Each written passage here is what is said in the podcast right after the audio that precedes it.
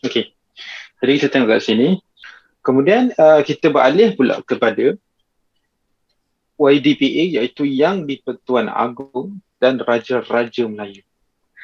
Yang mana secara prosesnya atau menurut undang-undang ataupun pemilihan yang di-Pertuan Agong ni dilakukan sebanyak lima tahun sekali. Sebanyak lima tahun sekali. Dan yang di-Pertuan Agong yang pertama adalah dipilih uh, yang dilantik adalah datang daripada yang yang tuan besar yang tuan besar daripada negeri sembilan Darul Khusus iaitu uh, Duri Yang Maha Mulia almarhum uh, Abdul Rahman ha, itulah agung yang pertama. Jadi pemilihan agung berlaku lima tahun sekali dan dia ada giliran dan ada yang disebut uh, apa yang saya tahu ialah pemilihan agung adalah berdasarkan proses majoriti Uh, pemilihan majlis raja-raja yang diadakan sebanyak uh, lima tahun sekali itu. Dan kita tahu bahawa agung kita sekarang yang di-Pertuan Agung kita sekarang adalah Sultan Abdullah Riayatuddin Shah daripada negeri Pahang Darul Makmum. Yang mana okey fungsi ataupun jawatan yang di-Pertuan Agung ini dan menurut perlembagaan adalah sebagai ketua agama Islam ketua agama Islam bagi persekutuan ya tak ketua agama Islam ketua agama Islam bagi negerinya dan negeri-negeri yang tidak beraja. Bagi negerinya misalnya kalau Sultan Abdullah sekarang adalah ketua agama Islam negeri bagi negeri Pahang Makmur dan negeri-negeri yang tidak beraja seperti Pulau Pinang, uh, Melaka, Sabah dan Sarawak. Yang mana Pulau Pinang, Melaka, Sabah dan Sarawak ini uh, pemerintah tertingginya adalah dikenali sebagai gubernur ataupun yang di Pertuan Negeri. Gubernur ataupun yang di Pertuan Negeri. Okey. Jadi uh,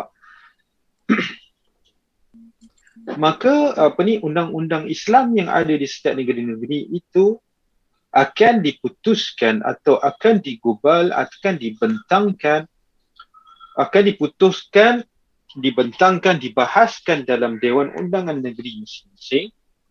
Andai kalau kata di Pahang maka di Pahang, di Selangor, di Selangor dan sebagainya. Dan sebelum dia nak digazetkan di warta sebagai undang-undang dia hendaklah mendapat perkenan raja-raja negeri tersebut. Andai kata sesuatu undang-undang hendak dibentangkan di negeri Perak misalnya. Misalnya di negeri Perak baru-baru ini dia telah menubuhkan sebuah uh, menambah satu lagi hierarki mahkamah ataupun tier mahkamah yang sebagai mahkamah utama syariah maka setelah dibentang, dibahaskan di Dewan Undangan Negeri Dun Negeri Perak Darul Rizwan. Kemudian diperkenan oleh Duli Yang Maha Mulia Sultan Negeri Perak Darul Rizwan, Sultan Dr. Nazrin Shah. Maka akhirnya dia telah diwatakan sebagai undang-undang untuk dilaksanakan sebagai undang-undang yang terpakai di Negeri Perak. Okey.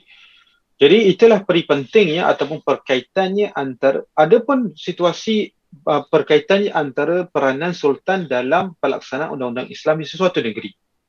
Adapun agung pula dia akan memberi keperkenan melibatkan undang-undang Islam di peringkat wilayah persekutuan iaitu ada tiga, tiga semua sekali wilayah persekutuan Kuala Lumpur, wilayah persekutuan Labuan dan wilayah persekutuan Putrajaya. Adapun negeri-negeri yang tidak beraja ini saya tidak pasti siapakah yang akan memperkenankan untuk suatu undang-undang itu diluluskan dan diwatakan sebagai undang-undang. Saya tak pasti juga. Okey. Kemudian yang terakhir adalah badan legislatif. Okey, apakah yang dimaksudkan sebagai badan legislatif? Badan legislatif ni adalah badan perangan. Yang mana kalau kita ingat lagi sejarah kita belajar waktu muda-muda dulu waktu sekolah, sistem pemerintahan Malaysia ini secara umumnya terbagi kepada tiga. Secara umumnya terbagi kepada tiga. Yang pertama sekali adalah sistem kehakiman, uh, sistem eksekutif iaitu pemerintahan seperti menteri-menteri, barisan kabinet, Perdana Menteri dan sebagainya. Uh, menteri besar di peringkat negeri, menteri besar dan esko-eskonya dan sebagainya. Yang kedua adalah sebagai badan legislatif. Badan legislatif iaitu badan perundangan. Itu badan yang membentangkan, yang membahaskan, yang meluluskan sesuatu undang-undang. Seperti kalau di peringkat persekutuan dikenal sebagai parlimen. di peringkat negeri dikenali sebagai Dewan Undangan Negeri. Maka inilah badan-badan legislatif. Itu badan-badan perundangan.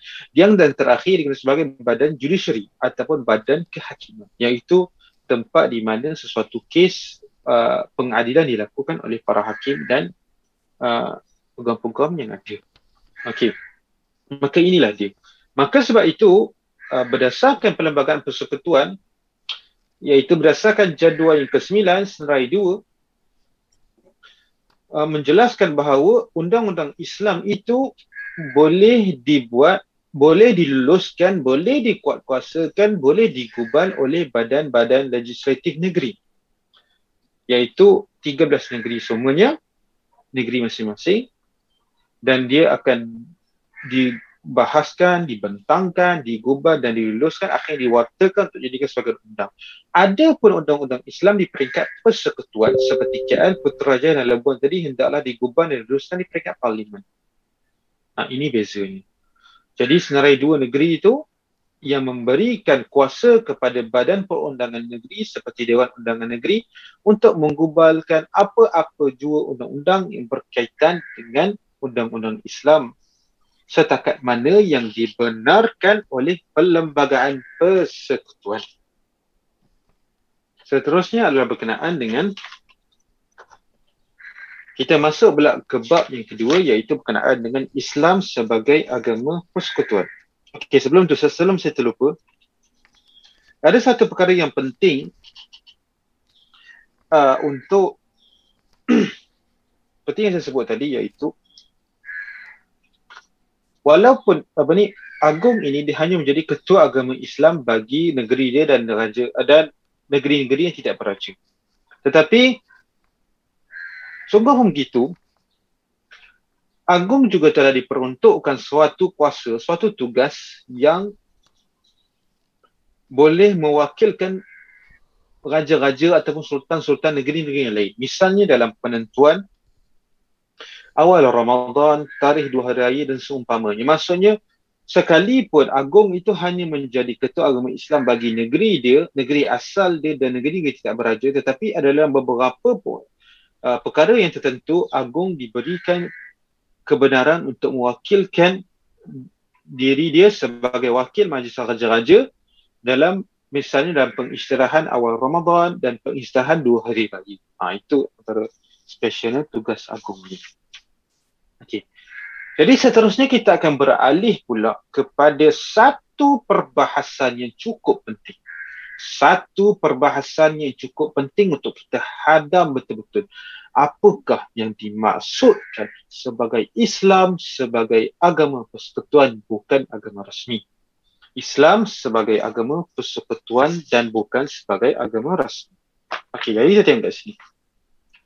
Islam sebagai agama persekutuan telah di, termaktub secara jelas telah termaktub secara jelas dalam perkara tiga perlembagaan persekutuan yang mana ditulis teks teks undang-undang lah seperti berikut agama Islam ialah agama bagi persekutuan tetapi agama-agama lain boleh diamalkan dengan aman dan damai di mana di mana-mana bahagian persekutuan agama Islam adalah agama bagi persekutuan tetapi agama-agama lain boleh diamalkan dengan aman dan damai di mana-mana bahagian persekutuan.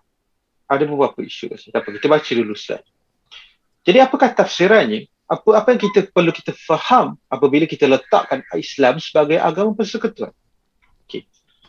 antara intipati ataupun antara tujuan kenapa Islam itu diiktiraf ataupun dianggap sebagai agama persekutuan berdasar menurut perlembagaan persekutuan adalah sebagai satu usaha atau sebagai satu penghormatan kepada agama anutan raja-raja Melayu dan majoriti rakyat di bawah naungan.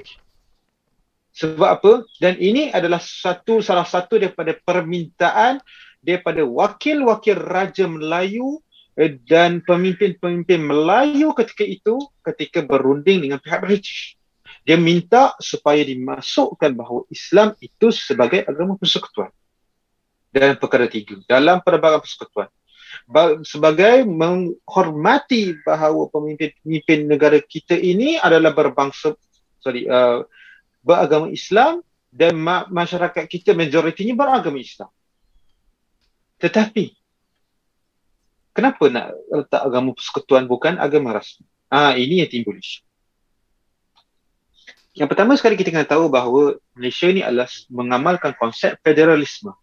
Mengamalkan konsep federalisme. Maksudnya apa?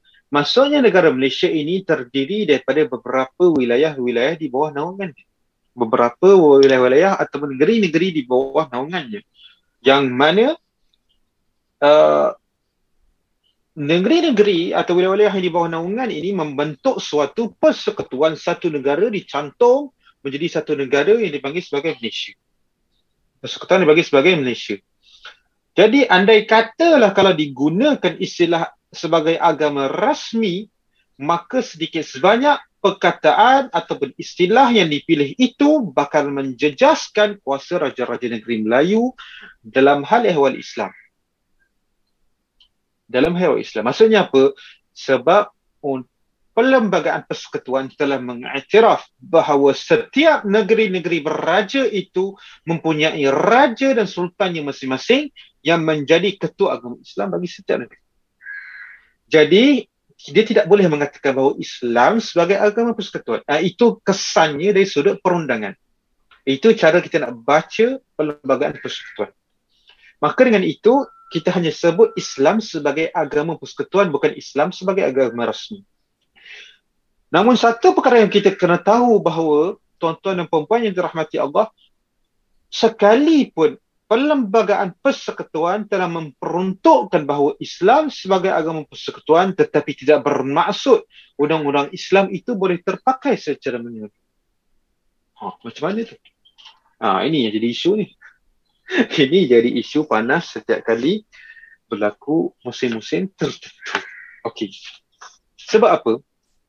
Isunya adalah dalam perkara 160 ataupun perkara 160 perlembagaan persekutuan.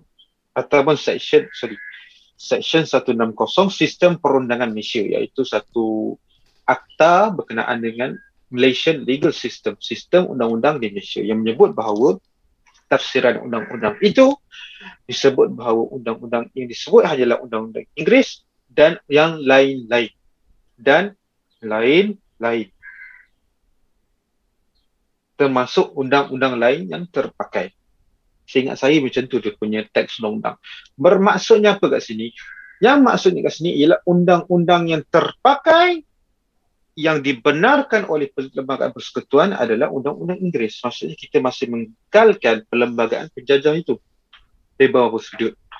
Tetapi tuan-tuan dan puan-puan yang dirahmati Allah sekalian, jangan risau, jangan takut sekalipun tafsiran undang-undang itu menurut sistem undang-undang Malaysia itu tidak mengklasifikasikan undang-undang Islam sebagai salah satu undang-undang yang terpakai di negeri kita, di negara kita, tetapi tidak bermaksud undang-undang Islam itu tidak terpakai.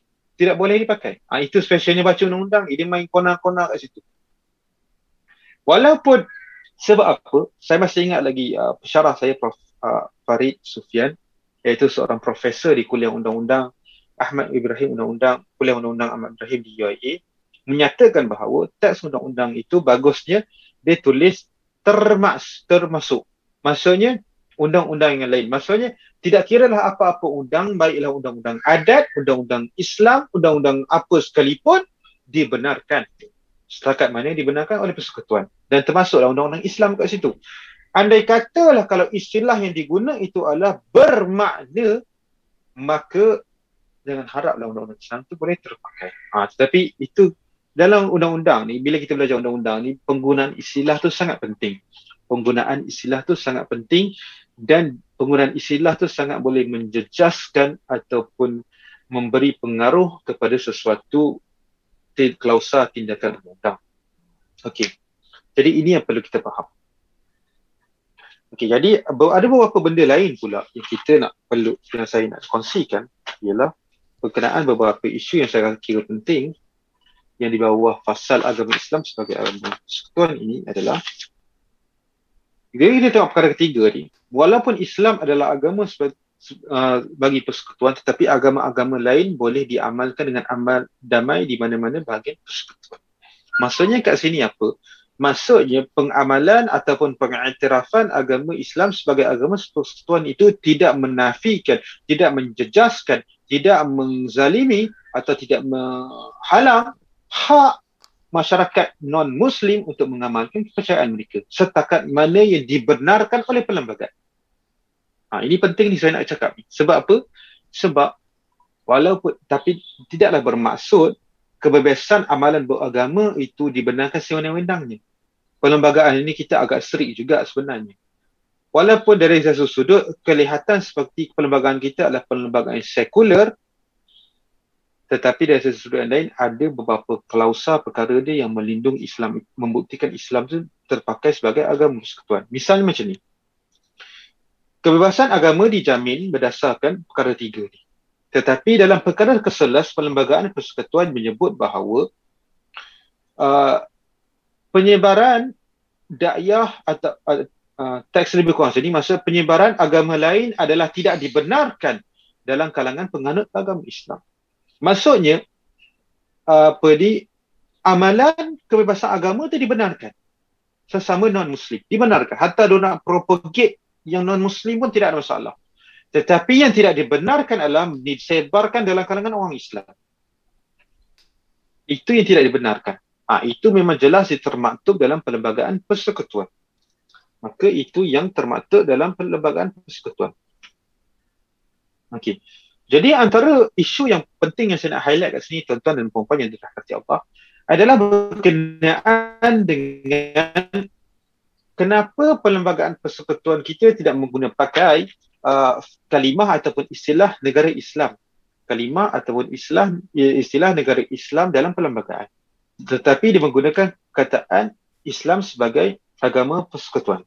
Okey. Sebab apa?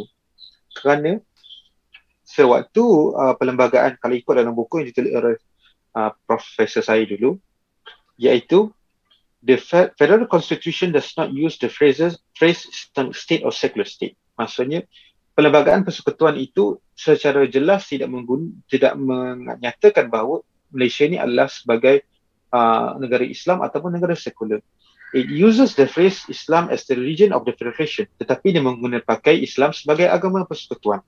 In drafting the constitution dalam mendraft perlembagaan itu although the majority of the rate commission did not recommend any particular region to be made out of the region of the uh, federation sekalipun pada peringkat asalnya uh, Suruhanjaya ahli Suruhanjaya uh, rate yang mendraft perlembagaan persekutuan tanah Melayu ketika itu tidak merekomend, tidak merekomendasi, tidak mensyorkan uh, ditetapkan agama yang tertentu bagi persekutuan yang baru ini a dissenting note from a member of a member of the commission did recommend Islam as the region of the state since this was proposed proposed by the Alliance Party that represented major races and religious adherents in Melayu.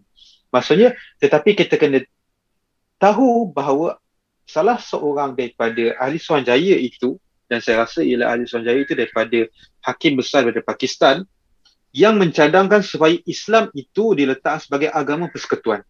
Ini sejarah dia. Islam diletak sebagai agama persekutuan kerana ia merupakan salah satu tuntutan yang dituntut oleh uh, parti perikatan yang menuntut kemerdekaan wakil uh, masyarakat ketika itu.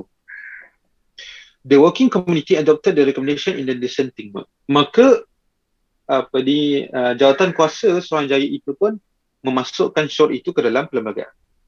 Anxieties were raised in enacting Islam as a region of devolution. Uh, dan seperti biasalah, uh, kegusaran, kerisauan pun mula uh, merebak disebabkan uh, dimasukkan termaktubnya fasa Islam sebagai agama persekutuan. The anxieties were neutralized by constitution statements. Tetapi kegusaran ini uh, di apa ni dineutralkan berdasarkan sedikit perubahan. Okey, kita berhenti rehat dulu. Nanti insyaAllah kita sambung semula dalam jam uh, 11 suku.